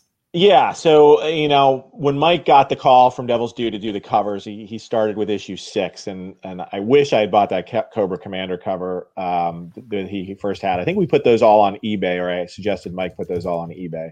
And I'd own some of those, but um, you know Mike got re- re- reintroduced to the GI Joe universe uh, as his final, and this was actually GI Joe 21. It's hard to believe. However many, when was this? 2003, I believe. Wow. Yeah, yeah, Um, yeah. Wow. Almost 20 years, 18 years at this point. That's really crazy to me. Um, but this was his last published, you know, continuity book that he had drawn, and still is to this day. He has not gone back to drawing anything. So this is sort of Mike Zeck's leaving comics uh, issue. And for this, uh, they decided to bring Mike and John Beatty, who was the original inker on a lot of those GI Joe covers, together. And for this project, Beatty, and we'll, you know, we'll see some of the ink pages in a bit, but Beatty, you know, really took a, a, a different style that he had been using lately, and that he wanted to go back to sort of the feathering and things that he had done in the 1980s to make this issue feel more like a classic GI Joe issue um, that they did. So you know, Mike and John had started working on this. They had told me that they got to, you know, got the assignment of doing the um, the second or the second version of the silent or third version, if you want to look at it, of the silent issue uh, as an homage to the original GI Joe 21. And uh, they were, you know, similar to years past. I always sort of calling Mike up every week and, and sort of checking the progress of things and understanding what it was. And in one of those conversations, he was he he's you know he was like, hey, you know, I've got all this artwork that I'm drawing for this. Do you want to buy it? And I was just like, you know, even before it was drawn, and I was just like, you know, so, sounds good. You know, it's like I, I haven't seen it sight unseen. I'll, I'll buy it, whatever you know, whatever it is. And so that yeah, was sort of week one of the project as I had agreed to buy it. And they're like, great, we know we're getting some extra money out of this, so we can put some extra effort into this issue. So um, then by you know as they were getting into it, I think maybe it was week week two or I think it was maybe week three because I think I waited a week, and then I was like, hey Mike, you know since I'm buying this issue, is there any way that you could sort of work me into the issue? I mean, you know, it'd be nice to have something. And so you'll notice through the issues that there's an arcade that's features on on there. And there's no words. I mean, this is the problem is they, they actually have no actual word bubbles. So they can't say, hey, Chuck Costas, how you doing? So they subtly put it in there by calling the arcade Costas Corners Arcade. So if you look through the book, you'll see many references to Costas Corners Arcade, although the Costas Mhm. part is, is blocked out in this particular page. And then, um, you know, I called him up. Then I was like, okay, that's great. It's great. I'm glad you got that in. And then the following week, I was like, well, you know, it would be nice if maybe, you know, maybe I could be a character in the book as well. And they're like, yeah, I wish you would have told me that um, before we started drawing the whole book because we're on page 18 at this point. Uh you know it's pretty late in the book to try to get you into the book but you know we'll we'll see what we can do. So here is the page that they were sort of stuck on um, when i made my request of, of making a cameo appearance in the book. And so if you zoom into that top panel you'll see uh, sort of in front of Costas Corners ca- ca- Cafe, you'll see a gentleman, I believe, in a, in a, in a, I think it was a Captain America shirt that maybe that person's wearing, or there's just a, a person behind Billy there that's that's sort of rooting on. Oh, actually, no, the Captain America is off off to the left a little bit. So he's got a gang of kids, and so they decided that that that that was where they could sort of hide me, I guess, in the uh, in the crowd, so to speak. So I guess we can move to the if we move to the next page. So this was the pencil version of it. Um, the next page is the ink. So you'll notice that the character next to Billy got redone, and they decided to put me in a Punisher T-shirt in there. Mhm. But if again, if you zoom in close, this was Mike and John's attempt to draw me um, freestyle. You know, uh, using reference, of course, but uh, this was all sort of their their pen and ink. And you know, I think Mike and John thought that that that my hair was a little. I mean, I've I've plumped out a little bit since then. I'll I'll, I'll let the audience know that I've gotten a little rounder since those early days and the picture that I gave them to reference. But um, I think they felt like you know maybe the hair was a little bit too scraggly or whatever else, so they they decided that uh, they needed to use a little bit of Photoshop after the fact to make it look more like an actual likeness of me. And so if you move on to the next page, this is the if you blow up, you'll see that they sort of tightened up really just sort of the the likeness of me to make it look a little bit more realistic. And that's at least how I used to look maybe whenever geez, almost 20 years ago when we were when they were drawing this thing. But, you know, The, the subtle Punisher t-shirt since I had bought a lot of Mike's Punisher artwork as well, which was Oh, sort yeah. a, a nice touch that, you know, borderlines on copyright infringement. But uh, you know, who, who was looking at it? Chuck, And I- Marvel. I- hopefully, my friends at Marvel aren't watching right now. Uh, I, I shared this anecdote with you when we were emailing a couple of years ago, but um, I, I read the first year of the Devil's Due series and then I, I dropped the book. But I came back for issue 21 because it was a big deal and I was very excited. And when I got to this page, I thought, huh, I don't know who that is, but that's someone.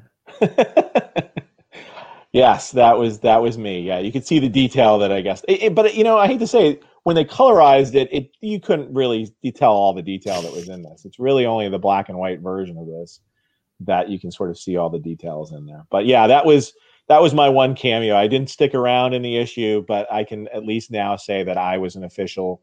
I don't call it GI Joe character, but I was officially in an issue of GI Joe. I think I did not make it into the the latest Snake Eyes movie, as far as I know. But I uh, think your I think your code name is bystander. Yes, bystander so- Punisher T-shirt. So Yes. we'll work we'll work on a a, a, a toy package profile image with a, an explosion behind it. It can be uh, you with uh, your Punisher shirt. Are you a blue jeans guy? Uh, uh, yeah, yeah, we'll, we'll do blue jeans. So that sounds Okay. What kind of shoes? Sneakers? Um, you know, let's go with some, you know, some of those Cobra shoes that came out a few years ago. That would be sneakers, yeah.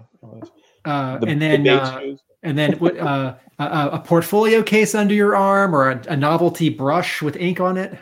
uh, maybe a movie prop. I don't know. You know, something like Oh, that. the- Mar- Um, Hasbro, Hasbro, Hasbro can save money by just reusing the Mars uh, briefcase There we go. from That's the right. Rise of Mars briefcase with me. That's figures, right? And and in, in the story, it's like, well, you're the collector, and that's the prop. I am Uh, the collector. Yes. Well, yeah, I like to think of the backstory as you know, I'm in front. I'm the arcade owner of Costas Corners Arcade, and I'm stepping out to see what's going on, and I'm I'm really happy to see you know Snake Eyes kicking some butt there. So you know that's just it's a cameo from the Costas Corners Arcade. I'm I'm shocked that uh, that codename bystander is so pleased that this small section of Los Angeles or San Francisco is getting torched. So- I'm happy. I'm, I'm just so I'm just happy to see my hero. You know, it's fight, fight, I'm just like, wow, Snake Eyes, he's in front of me. I can't believe this is happening. I'm just a small arcade owner that owns Costas Corners. And look at all this. Look, my, my place is trashed, but hey, at least it was done by Snake Eyes and, and the cast cast and crew that all came out to, to be in my comic book today. So uh, He's a Punisher. He's a Punisher fan. He just wants and to yeah, see the world well, they, burn. everybody else got punished in this in this uh, in this issue. So, but yeah, so that's the that's the history of my cameo appearance in GI Joe number twenty one. And and Um, you have you have all of the inked pages in your. I do. I used to have all the prelim pages. I sold those off to another collector. Um, but you know, kept all the pages, and and that actually brings me back to uh, you know sort of the Ringling exhibit that we're going to be doing at the Ringling College of Art and Design, and it's going to start October 18th through the, the December 10th.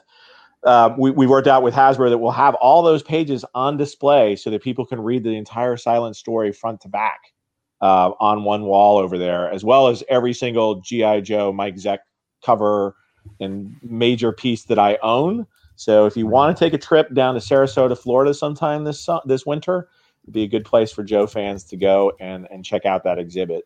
Um, hopefully, it'll be a, you know a, a- something that people will remember. And it's fr- frankly the first time I've gotten to put that much Joe art up. I, I don't have that much wall space, as you can see in this little. Is there a place that people should be, you know, going typing into Google to find out the the details of this one, or is it uh, is it a wait and see to get the the full scoop once? I think it's a little bit of a, it's a little bit of an early scoop for you guys. Um, I don't think it's been officially announced even on their website uh, that it's coming, but it is. From what I've been told, it's starting October 18th and going through December 10th. Um, and frankly, right as soon as I get done with this, I need to pull all the artwork off the walls and put it and get it ready for the the art person to, to ship down to Florida so they can start getting it ready for the exhibit later on this year. So. Uh, but I, I had done a, an exhibit of Mike Zeck's art, including some of the GI Joe stuff, um, in uh, 2014 at the uh, Cartoon Art Museum that was at that point in downtown San Francisco. I was just gonna say. I was gonna say, Chuck, you you probably know Andrew Farago. I do. Yes. So uh, my wife and I uh, she has family near San Francisco, and we were in the city, and we were uh, I think we were like looking up comic book stores and like places to get coffee and food, and um, she said, um, "Isn't that a comic museum here?" And we found it on her phone, and uh, we got there, and um, the the like marquee or the the sort of stencil in the window. It's like the art of Mike Zeck, and I was like, "What?" Because we hadn't planned the trip into the city with anything in particular. Like, oh, we'll see a friend of mine from college, and we'll go to a comic book store or two, and um, and we went inside, and the the date on the pamphlet or the placard, the show, you know, it had run like three months, and the show had ended the day before Oh, and and I have I have this um uh this is uh this this comes after the sort of you know famous meme of like Darth Vader from the Star Wars prequel yelling no, but sort of in my mind I co- collectively I have that and I have I have Riker from that season 1 episode of Star Trek the Next Generation saying damn it damn it to hell. Um and I'm I'm just sort of ready to get down on my knees and say no. And we sort of looked in and the person at the desk said uh, oh the show's actually up for another two days because we're we're not taking it down immediately. And i turned to my wife and um, she's an illustrator and she appreciates comics and she's like yes let's go in.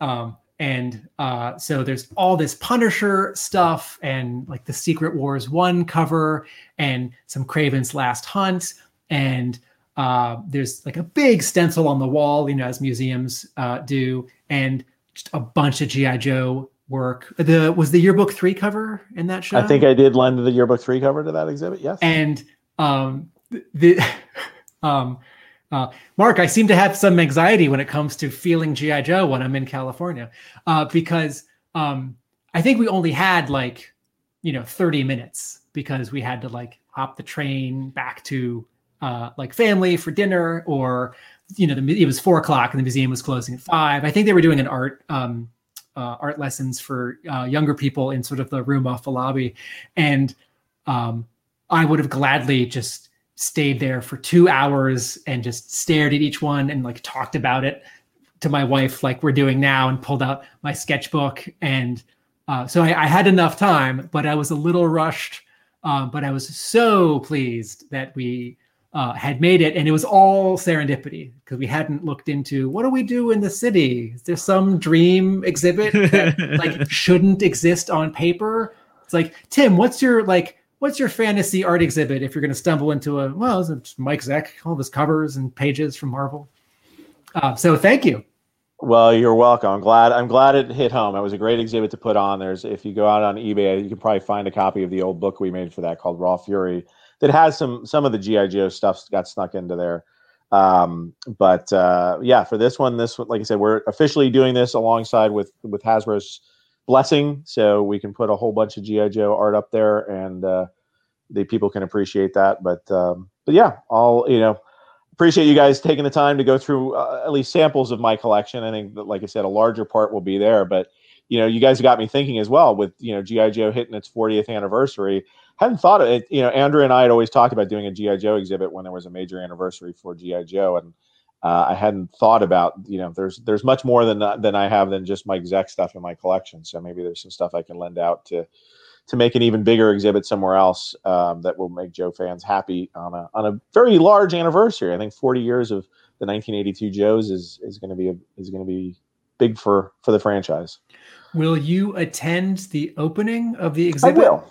I will. Yes, we were. We will allegedly be there on October 18th. I'm still still seeing if Mike's going to be in the country. Zeck, that is, uh, to to also come down. But uh, if he is, likely he'll come visit as well. is there um, is there any talk of him giving uh, a lecture or just sort of being there for more We- than just the opening sort of cocktail reception Yeah, I. I, you know, frankly, we haven't worked it out. I think we have to first figure out if Mike's going to be in um, in the country because he's planning on he was planning on with before COVID going out of the country for a prolonged period of time and still hasn't been able to get out of the country.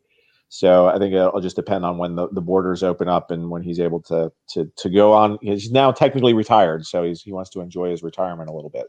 So if he's there, otherwise I may see if there's other either I'll probably give some kind of speech, or, or you know, we'll have some other folks that may have worked with him over the years there to to give something. But uh, I'm hoping Mike will be there, and and uh, you know, we'll try. We're also trying to get some video out of him too to add to the exhibit to make it a little bit more virtual than that uh, the 2014 exhibit was. I think now there's there's things that we hopefully we can do a little bit more high tech than than what we had back in those days. So Okay. anyway, but uh, it's been lovely r- going through the uh, the stacks of of of artwork, and I'm even learning new things about pieces that I own because I haven't, frankly, taken them out to appreciate them, and I'm glad we got a chance to do that today, guys. And Yeah, no, thank you for being so generous in terms of sharing both your collection, but but also uh, your your time. Yeah, it's been uh, it's been a delight looking at you know at this art in some some detail, um, and and yeah, it's sort of uh, very generous of you to to you know to to share both your art and your and your time. So my um, pleasure. thank you. My pleasure. Yeah. Hope, for our for our viewers, it's not just the hours that Chuck's been live with us talking. It's also him culling and scanning and emailing and ag- agreeing. Uh, so, uh, on on behalf of Mark and I, and also our many many viewers, uh, Chuck, this has been wonderful. Thank you for sharing your your enthusiasm. Is uh, is clear and uh, as fans, I I think we're lucky. I mean, you're lucky that you bought some of the stuff when you did. Like how thought how forward thinking of you. But as fans, uh, in a way, we're lucky that a lot of this stuff is safe because you got it and you're you know it's it's on a wall it's in a portfolio and it didn't get lost or it didn't get sort of sold and um, sort of disappear Yeah, yeah, and I think if you know if there if there are things I can contribute to, I know I help Marvel out all the time, and if there's things I can do with Hasbro, I'm more than happy to do that as well. And I and hopefully I'll make some renew my some of my contacts over at Hasbro this year as I'm working with them down on the on the Ringling exhibit to uh, see what we can do potentially next year. And uh, and just like you guys, I'm looking forward to seeing what happens with that Snake Eyes movie in just a few short weeks. So I'm excited about that. So hopefully it'll uh, you know we'll all go back two or three times but it'll be our, our reintroduction to the movie theaters i think uh, for for many of us Okay. Was there anything else you wanted to uh, to promote or plug while we've got you, Chuck? Before we wrap up.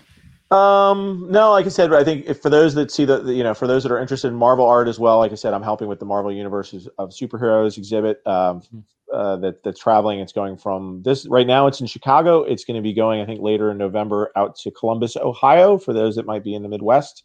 Uh, you know come visit that but it gives you some more insight into sort of original art like this as well as uh, movie props, although Marvel oriented versus the GI Joe stuff.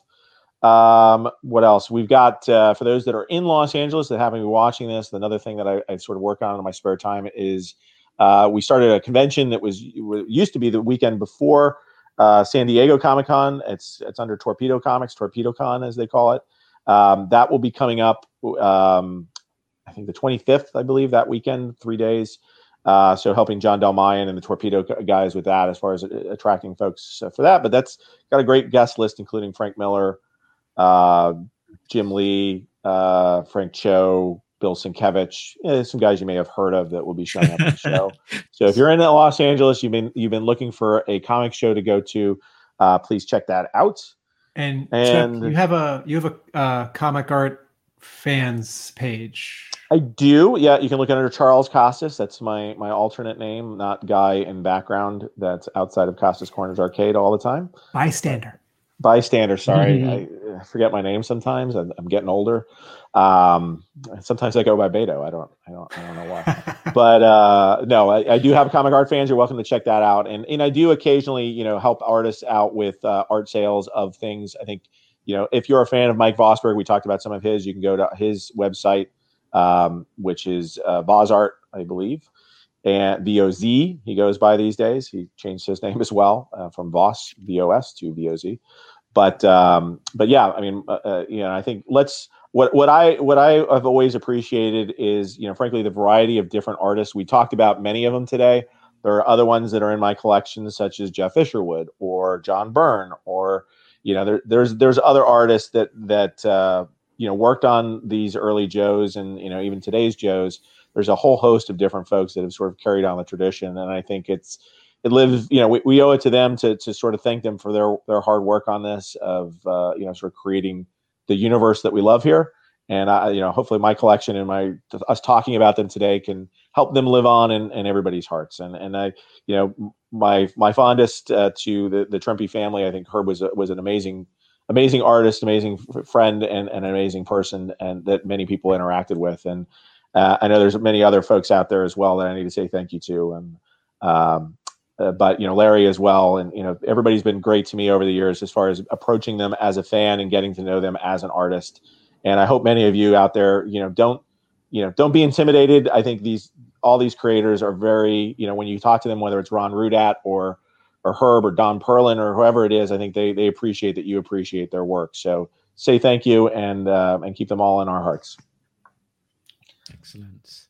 And Tim, if people want to find out more about you and what you do in your little world of GI Joe, uh, where would they go? My website is a realamericanbook.com. Excellent. And if you want to find out more about Talking Joe and the show in general, there is a place to go where we've got the links to everything.